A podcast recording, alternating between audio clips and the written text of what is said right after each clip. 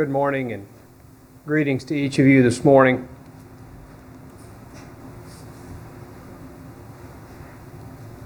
We gather together this morning under the authority and under the direction of the chief shepherd, the one who cares about our needs, cares about the needs of each lamb in his flock. And I was blessed this morning by our time of prayer for Sarah in the men's class and it was a challenge to me this morning to be fervent in prayer to the chief shepherd. I'm using that term this morning, chief shepherd, because it's in the text that I want to preach from this morning. When we went into semi lockdown in April, I had yet I had not yet completed preaching through 1 Peter. I had preached on chapter 4, but I hadn't preached on chapter 5 yet. And I didn't want to preach that message because I wanted to preach it here because of some of the things that were in the passage. I wanted to be able to see your faces and preach to you. Because as I looked at the passage, I saw something that I needed, and I saw something that I want your help in fulfilling. So you can turn in your Bibles to 1 Peter chapter 5.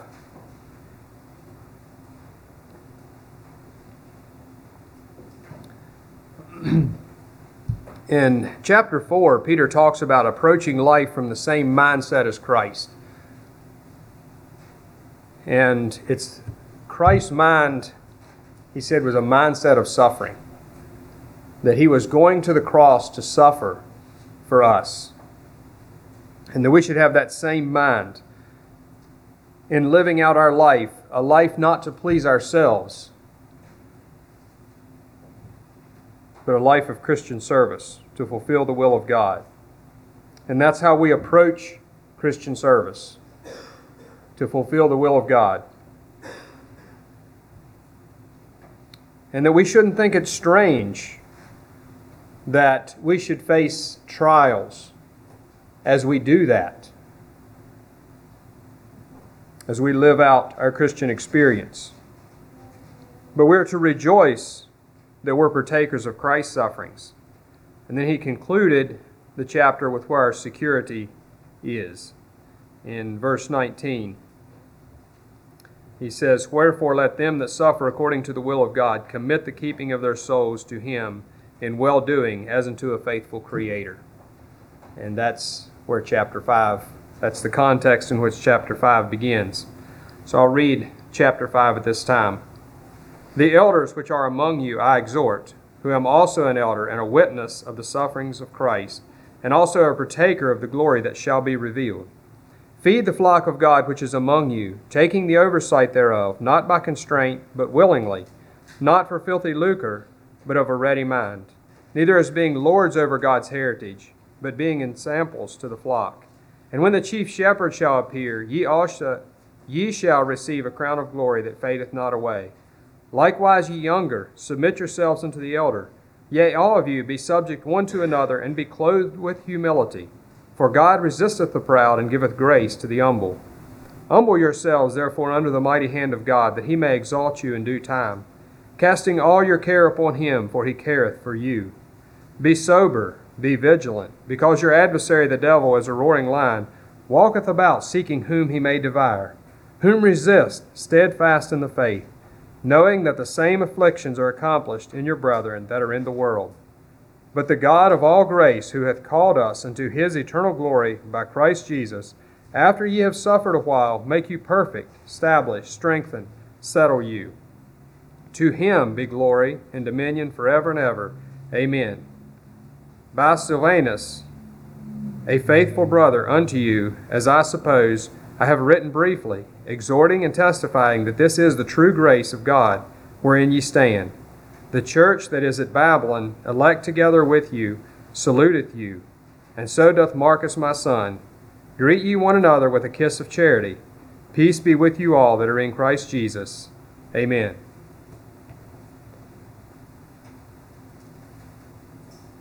So Peter is concluding this letter here that he has written to this group of people.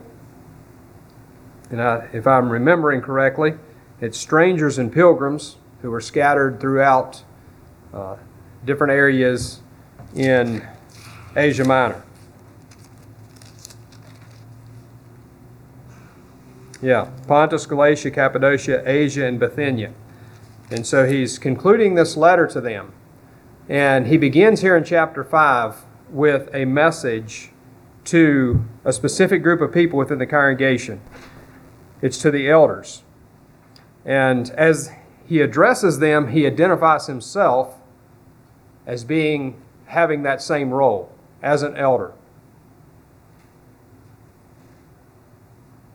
And I see something significant in this verse I want to call our attention to.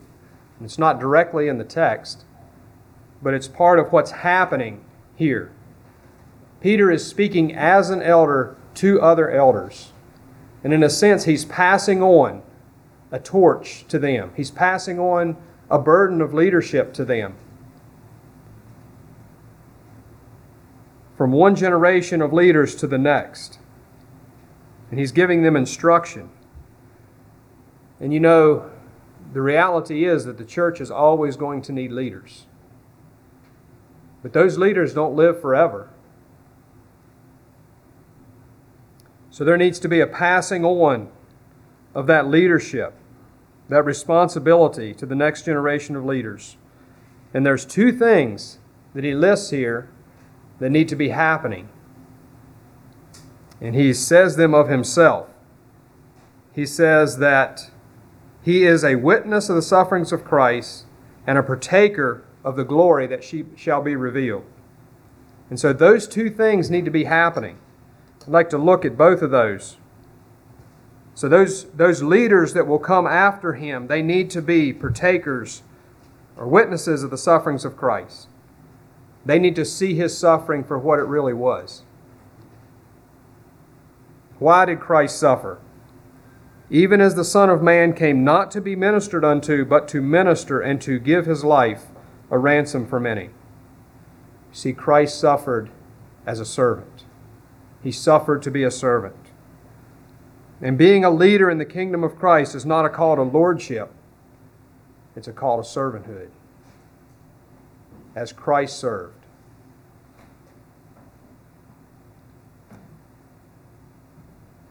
And we, as followers of Christ, need to be witnesses of Christ's suffering for us so that we can properly engage in kingdom building. Because we will, we will be building from that mindset of Christ's suffering. And servanthood as a result of that. We'll be willing to suffer for Christ and to serve for Christ. So to be a leader is to be a call downward to servanthood of the body. The second thing that is that those leaders need to be a partaker of the glory. The only way that we can fulfill the call of God in our lives is to be a partaker of the glory that comes as a result of knowing Him a partaker of the life and power that He has to offer. And we can find through faith. And, brothers and sisters, this morning, I think if we think this through, if we think through the fact that the church not only needs to have leaders, but it needs to pass on that torch of leadership to the next generation, then we're going to have to be developing leadership in our congregations all the time. And our churches should be full of men who can be leaders. Because that has to be happening. That development has to be happening. If we're going to be faithful, if the church is going to go on, That has to be happening.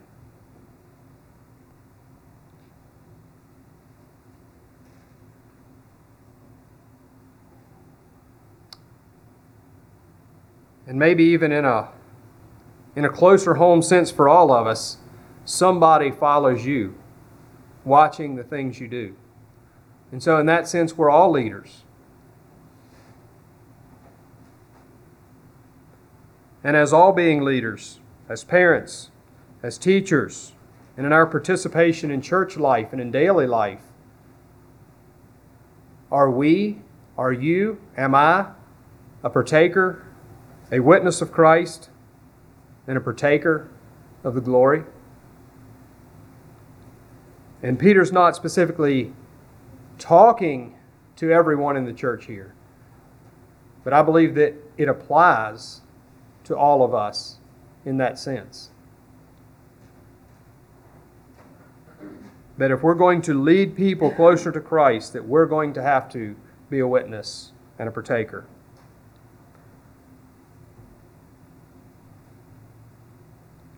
So in verse 1, Peter tells these elders what they should be.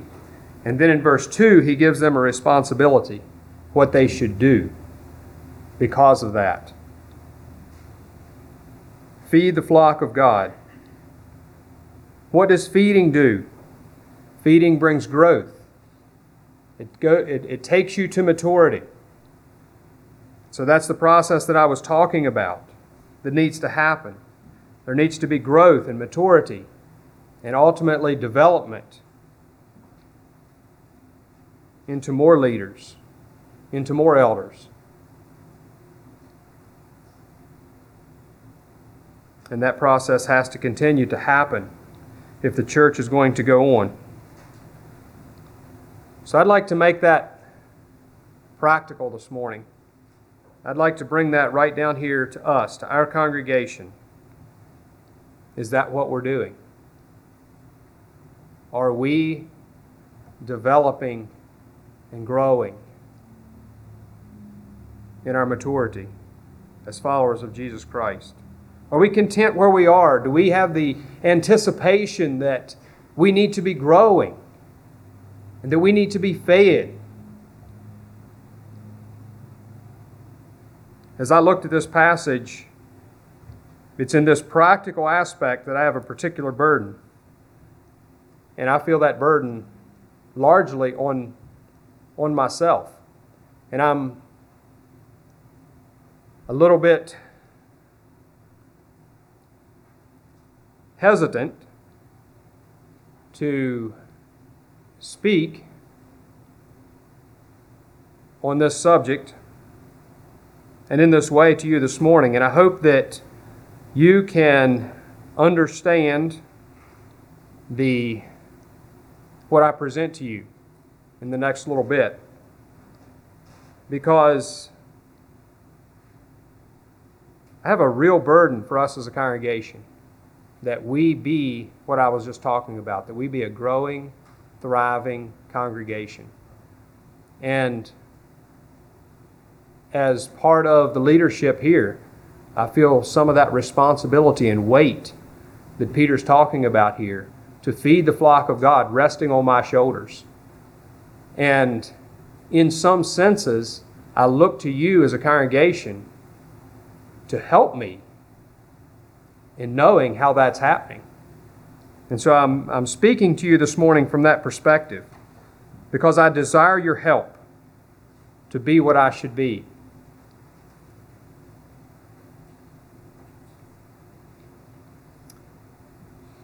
I have a responsibility to be a witness of Christ and a partaker of His glory. That's a personal responsibility for me. Do you as a congregation? Do you, as an individual, as part of this flock, do you see areas in my life that need growth and change? Do you see areas in my life that need correction? I want to open myself up to you this morning because just because I'm a pastor doesn't mean that I have everything figured out. it doesn't mean that I have all of my life straightened out. Yesterday, I had to repent of a bad attitude. I have areas that I need to grow. And I want you, as a congregation, to feel completely free to come and talk to Philip about some area that you see in his life.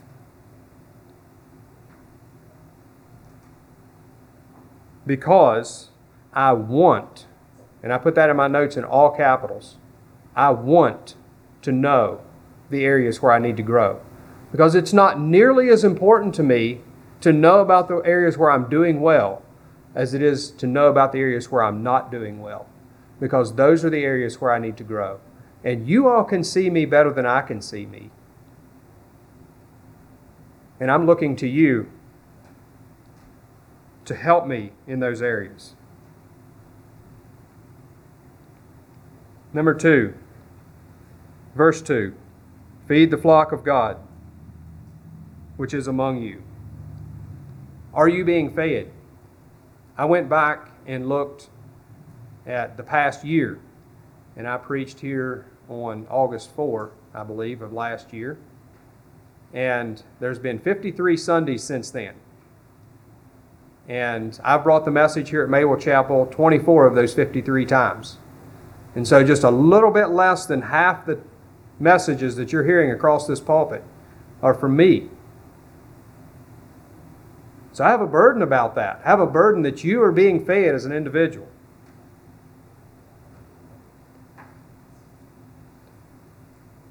There's a couple different aspects of that that I'd like to talk about this morning.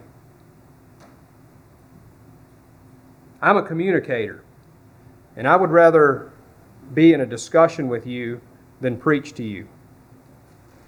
Because in a discussion, I'm constantly getting feedback. And I can tell by what you say in response to me in a discussion whether what I'm saying is making sense to you or not. But when I'm preaching, I'm not always sure if what I'm saying is making sense to you. And so it's kind of from that perspective that I ask these things. And I want to say too that I have incur- I have been encouraged by the thanks and the expressions of appreciation that you all have made to me in regards to my messages. And this is, and again in capital letters, this is not a plea for a pat on the back. I want that clear. I want that to be clear.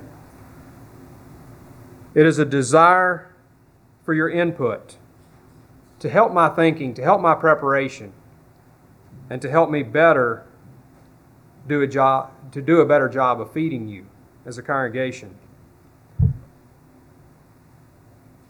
First thing I'd like to talk about a little bit is depth.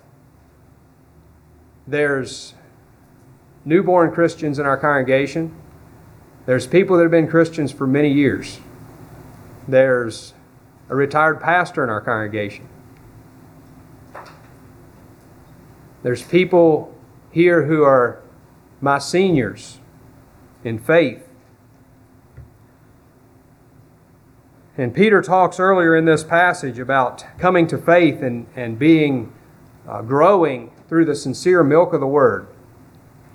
And then Paul talks about in 1 Corinthians chapter 3, verse 2, he says, I have fed you with milk and not with meat, for hitherto you were not able to bear it. Neither yet now are ye able. So he's clearly saying that, that there should be an advancement from the milk to the meat. And so there's different levels of, of depth here in what he was saying he could teach them as a result of where they were in their Christian experience. And then in Hebrews chapter 5, verses 13 and 14, it says, For everyone that useth milk is unskillful in the word of righteousness, for he is a babe. But strong meat belongeth to them that are of full age, even those who by reason of use have their senses exercised to discern good, both good and evil. And so he's saying that there's you know different levels of ability and discernment and the needs, the different needs within the congregation. So there's a need to provide both milk and meat.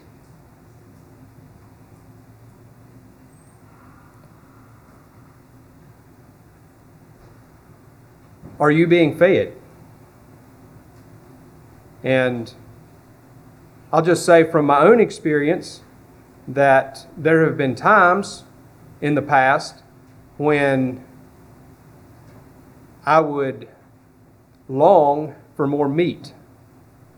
And I'm not diminishing I'm not diminishing the need for us to have milk. I think that's important.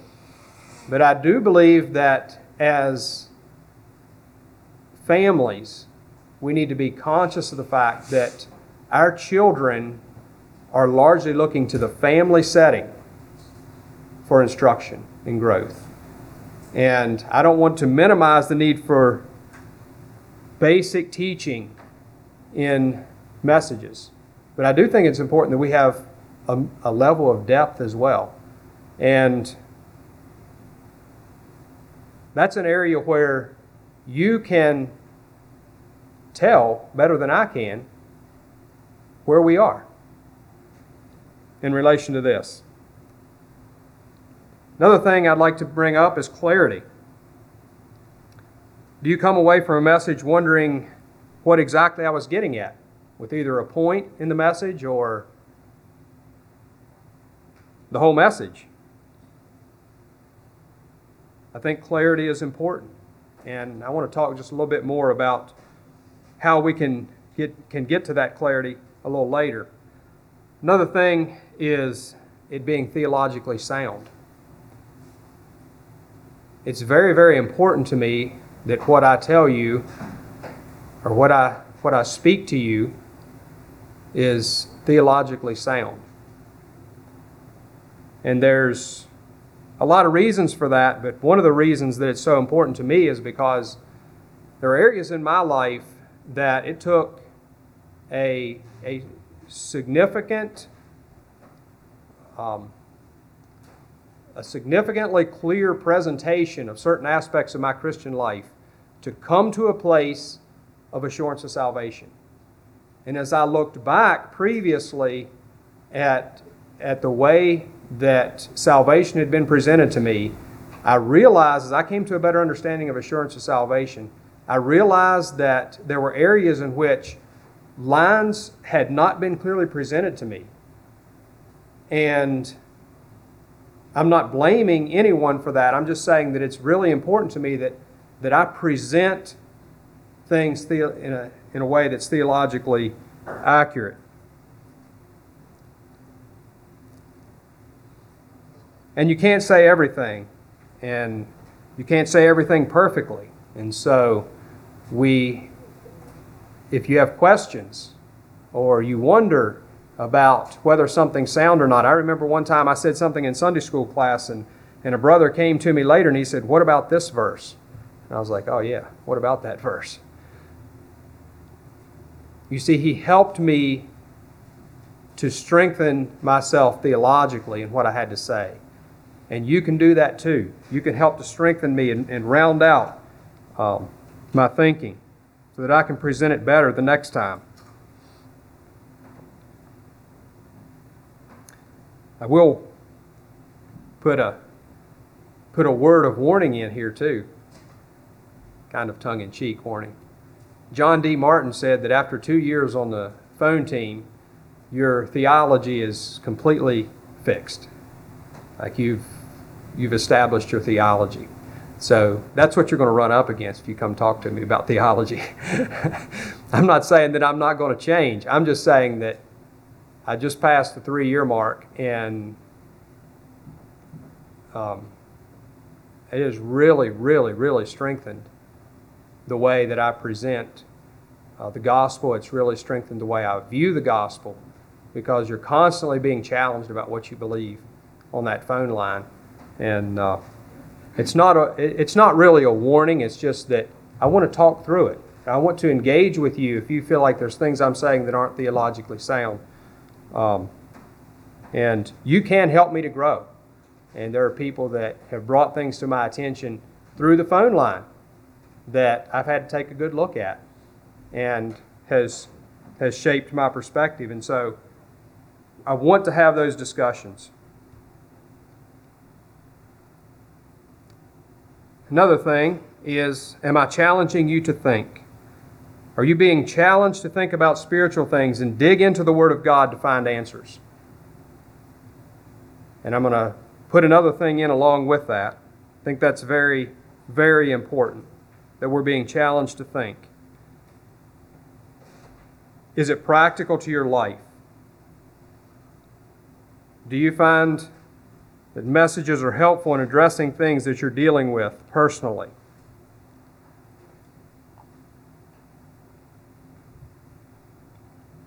And I'd like to com- kind of combine those two things the, the idea of the challenging you to think as well as the practical, the, the message messages being practical to your personal life. Somebody told me one time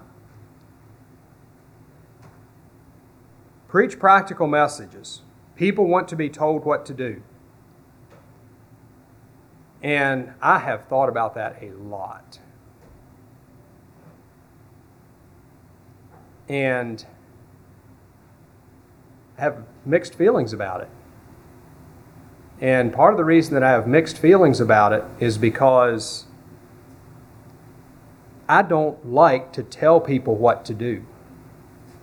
I like for what people for the things that people do to grow out of their personal faith.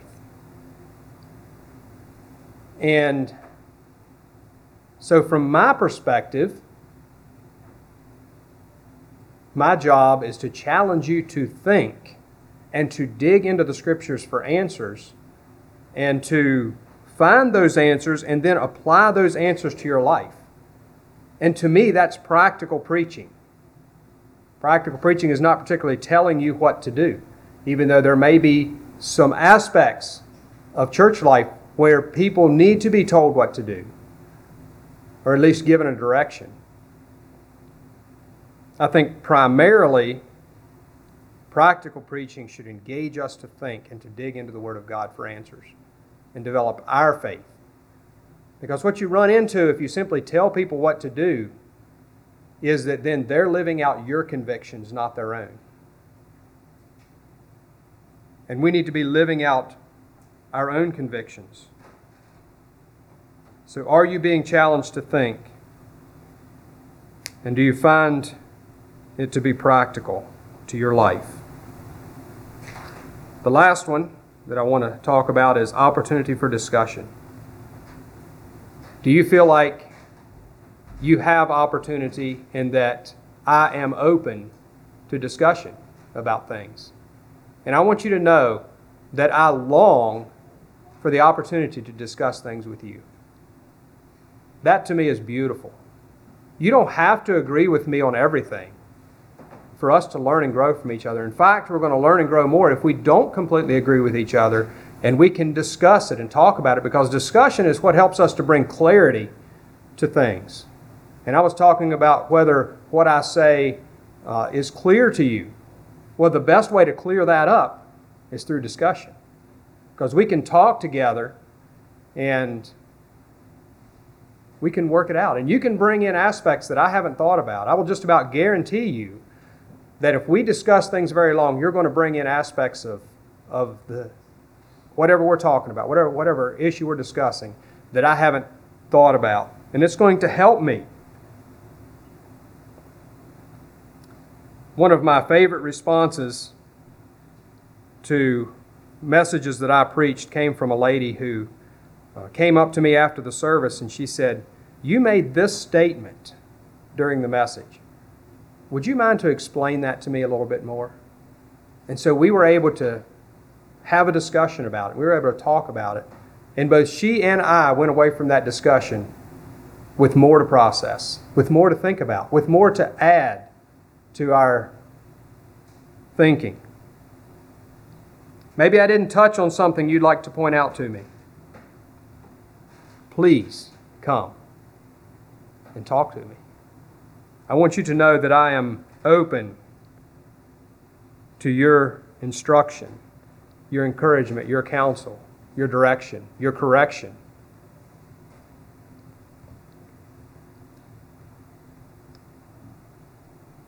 So, Peter, in verses 2 and 3, he gives, he starts out verse 2 by giving responsibility to feed the flock, and then he gives three motivations for how that should or should not be done. And like I said before, oftentimes those who are observing can see things that the individual can't see. So again, I want you to look at my life. Not by constraint, but willingly. Not by force. He's saying you shouldn't take this responsibility because you're forced to, but you're willing to. Not for money, but with a ready mind. Not as lords over God's heritage, but as examples. So what do you see in my life? Do you see someone who's willing who willingly takes responsibility or someone who only does it because he has to? Am I doing this for personal gain? Or is it something that I do with alacrity? Now, you might wonder what's alacrity, because I did. But that's the word, that's the English word that describes the Greek word there for a ready mind. And it means cheerful readiness.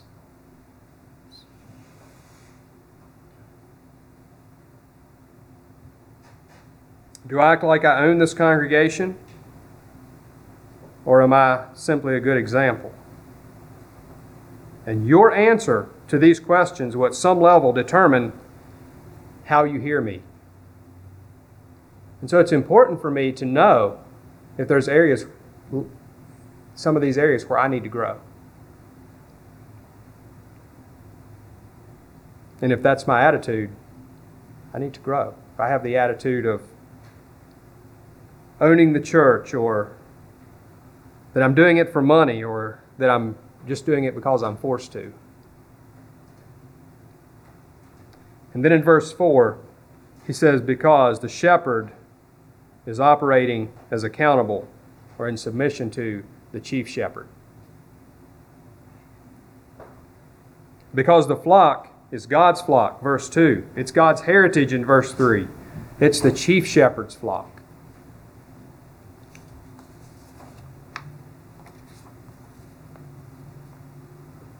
And my responsibility is not focused on pleasing you. It shouldn't be. It should be focused on pleasing Him. And so, again, that's the perspective that I need to have a perspective of pleasing Him. Because you don't want a leader that's focused on pleasing you. I can promise you that. Because you won't go where you want to go if you want to follow the Lord Jesus.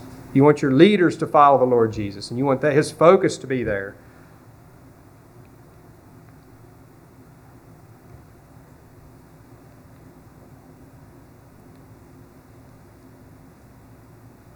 And like I said before, I'm a communicator. And so I desire your communication in my life. Moving on.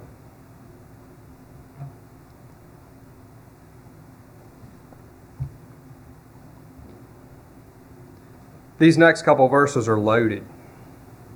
And I'm not going to attempt to unpack everything that these verses are saying. But I'd like for us to, con- to continue to think about this kind of this context of, of the flock of God and how the, the flock is to relate to one another.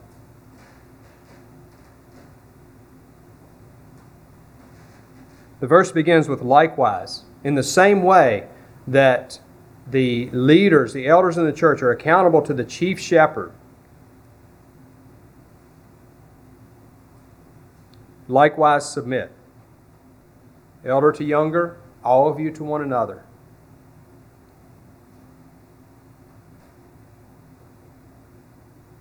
You see, submission is a condition where my perspective does not rule and it's an openness to the input of others. And so we need to have that as a flock if we're going to if we're going to grow together, we're going to have to have openness one to another to help with that whole process of growing. Because it's not in staying where we are that's so important. It's in the growing, it's in the climbing that's always important. And that's one of the things that we are just talking about this past week uh, with a friend. We're talking about the condition of, of the country. And the condition of the country is to shut down opposing viewpoints. It's, it is not your business what I'm doing. And so don't tell me I need to do something different. And I'm going to shut down the opposing viewpoint. And if we want to learn and grow as people, we cannot shut down other viewpoints. We need to honestly assess other viewpoints. And that's what submission to the body means. It means that we're open to assessing other viewpoints honestly. And then being willing to secede our point to the body, to let someone else's perspective rule. And it's especially important to those who are older and more experienced than me. Because you see, they've walked the road ahead of me and they have experiences that can be valuable to my perspective. and then with that, we're to be clothed with humility. Now, your clothing is how you present yourself. And so we're to be we're to present ourselves with humility. And as I think about what that means, I think about the verses in Philippians 2 where it's leading up to talking about the mind of Christ. And it says, Let nothing be done through strife or vainglory, but in lowliness of mind, let each esteem other better than themselves. Look not every man on his own things, but every man also on the things of others. Let this mind be in you, which was also in Christ Jesus. And so it's a, it's a mind or an attitude of seeing others as more important than ourselves. Why should we be humble? Last part of the verse. Because God resisteth the proud and giveth grace to the humble. And I thought about, well, what does this idea of resisteth mean? And the first two things that came to my mind was a roadblock. We were in, Dana and I were in Ohio recently, and we were following GPS from one location to another. We had no idea where we were. And we turned onto this road, and as soon as we turned onto it, there was a sign that said road closed ahead. We were like, well, you know, what do we do now? So we went on down the road to see if it actually was closed, and sure enough, it was. And we tried to get around the roadblock, and we couldn't get around it. So all we could do was go back and find another route. And if you want to think about your efforts in life and the things that you're doing, do you want, do you want God to be putting roadblocks in front of you? So that all the effort that you're doing is just futile. Because He's way more powerful than we are. And He can stop us at every turn. God resisteth the proud and giveth grace to the humble. The other thing I thought about was trying to swim upstream. I'm not that great of a swimmer, but I tell you what, it is really, really discouraging to try to swim upstream. And God can just make that water go as fast as He wants to. And the harder you try to swim, the faster God can make the water go. Until we're totally exhausted and worn out. God resisteth the proud. But what does He do? He giveth grace to the humble. And I remember learning a definition of grace from Franklin. It came from uh, Glenn Hurst. Grace is the power of God to do the will of God. He giveth grace to the humble. He gives us strength. He gives strength to the humble. He gives strength to you. So when you're swimming upstream and it's a difficult situation, He gives strength. He doesn't put a roadblock. He gives strength to the humble.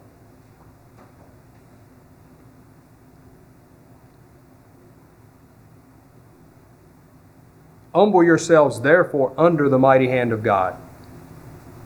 Cast yourself on that stone and be broken. Let God be the one to lift you up.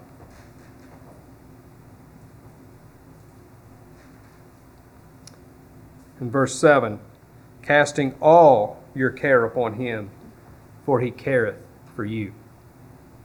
And I was just so blessed by Sarah's testimony.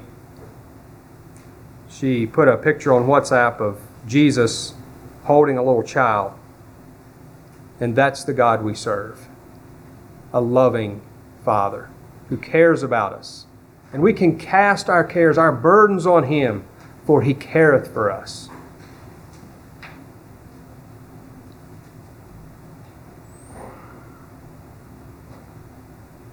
He is on our side. But there is an opposing force. And that's where verse 8 comes in. Approach life seriously and watchfully. Be sober, be vigilant. Because your adversary, the devil, as a roaring lion, walketh about seeking whom he may devour.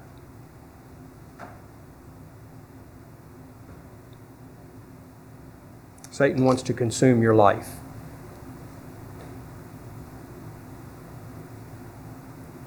And so this battle we're in is serious.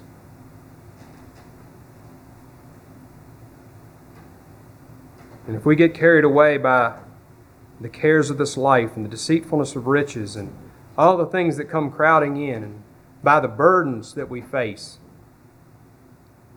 Satan is there to try to get a hold of us. But we're to resist him, being steadfast, steadfastly trusting God. We talked about trust in the men's Sunday school class this morning. Trusting God, putting our faith in him, acting on what we believe to be true, acting on what he has said. Resist him steadfast in the faith, because you're not the only one who's facing this onslaught from Satan. Children of God everywhere are facing that. I'd like to think a bit about the life of Job. You know, the tests that came to Job as somebody that was simply an onlooker, like his friends, who didn't see behind the scenes like God gave us the opportunity to see. It was just a bad set of circumstances, a lot of unfortunate events. In fact, they, his servant said that the fire of God fell from heaven. But we know because we can see behind the scene that it was the work of Satan that was trying to uproot Job's faith in God. Job was under direct spiritual attack by Satan in those events.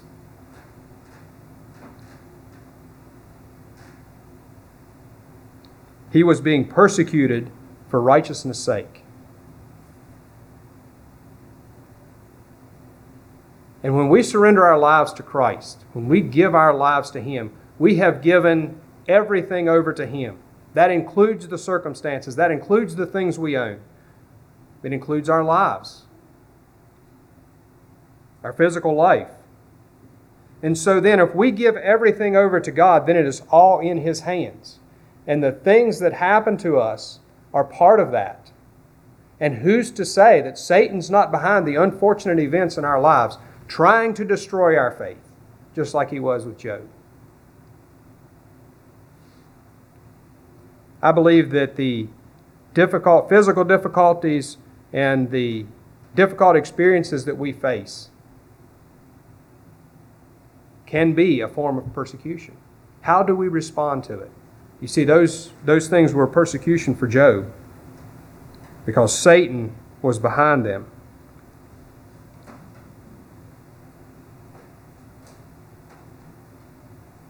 So, who do we trust? Who do we live for? And are we really willing to resist the temptation that we have to be bogged down and discouraged by those unfortunate situations, by those difficult situations? When God is saying, resist the temptation and be steadfast in faith through it. There's a song that says, speaking to God, it says, I want mountains to move, He wants me to climb. So we see that difficult thing out in front of us and we say, God, just, just get this thing out of the way. This is more than I can handle. But what God wants us to do is climb. And the way that we, maybe I should read verse 10. But the God of all grace, who hath called you into his eternal glory by Jesus Christ. Where is glory? Glory is above where we are. How are we going to get up? We're going to have to climb. God wants us to climb towards that glory. We'll not ascend to glory by staying where we are.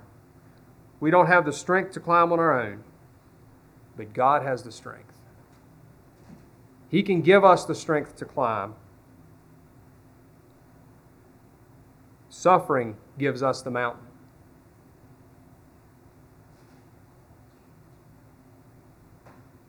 And then what's going to happen? After you have suffered a while, make you perfect, establish, strengthen, and settle you. So that climb is going to take you to a place of stability, a place of security. He wants me to climb. Verse 11 To him be glory and dominion forever and ever. Amen. To him be the glory. And then in verse 12,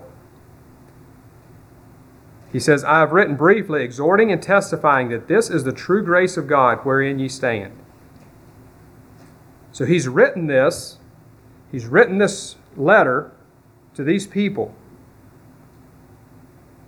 as a testimony that the strength that Christ had through suffering and the strength that you receive to walk through suffering is the true grace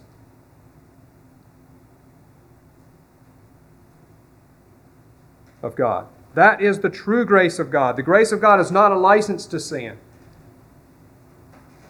It is the strength to stand faithfully through suffering. That is the true grace of God. And then Peter sends a greeting. And I was thinking, I was looking at that, that that greeting is to us, the elect of God. Peter was sending a greeting to the elect.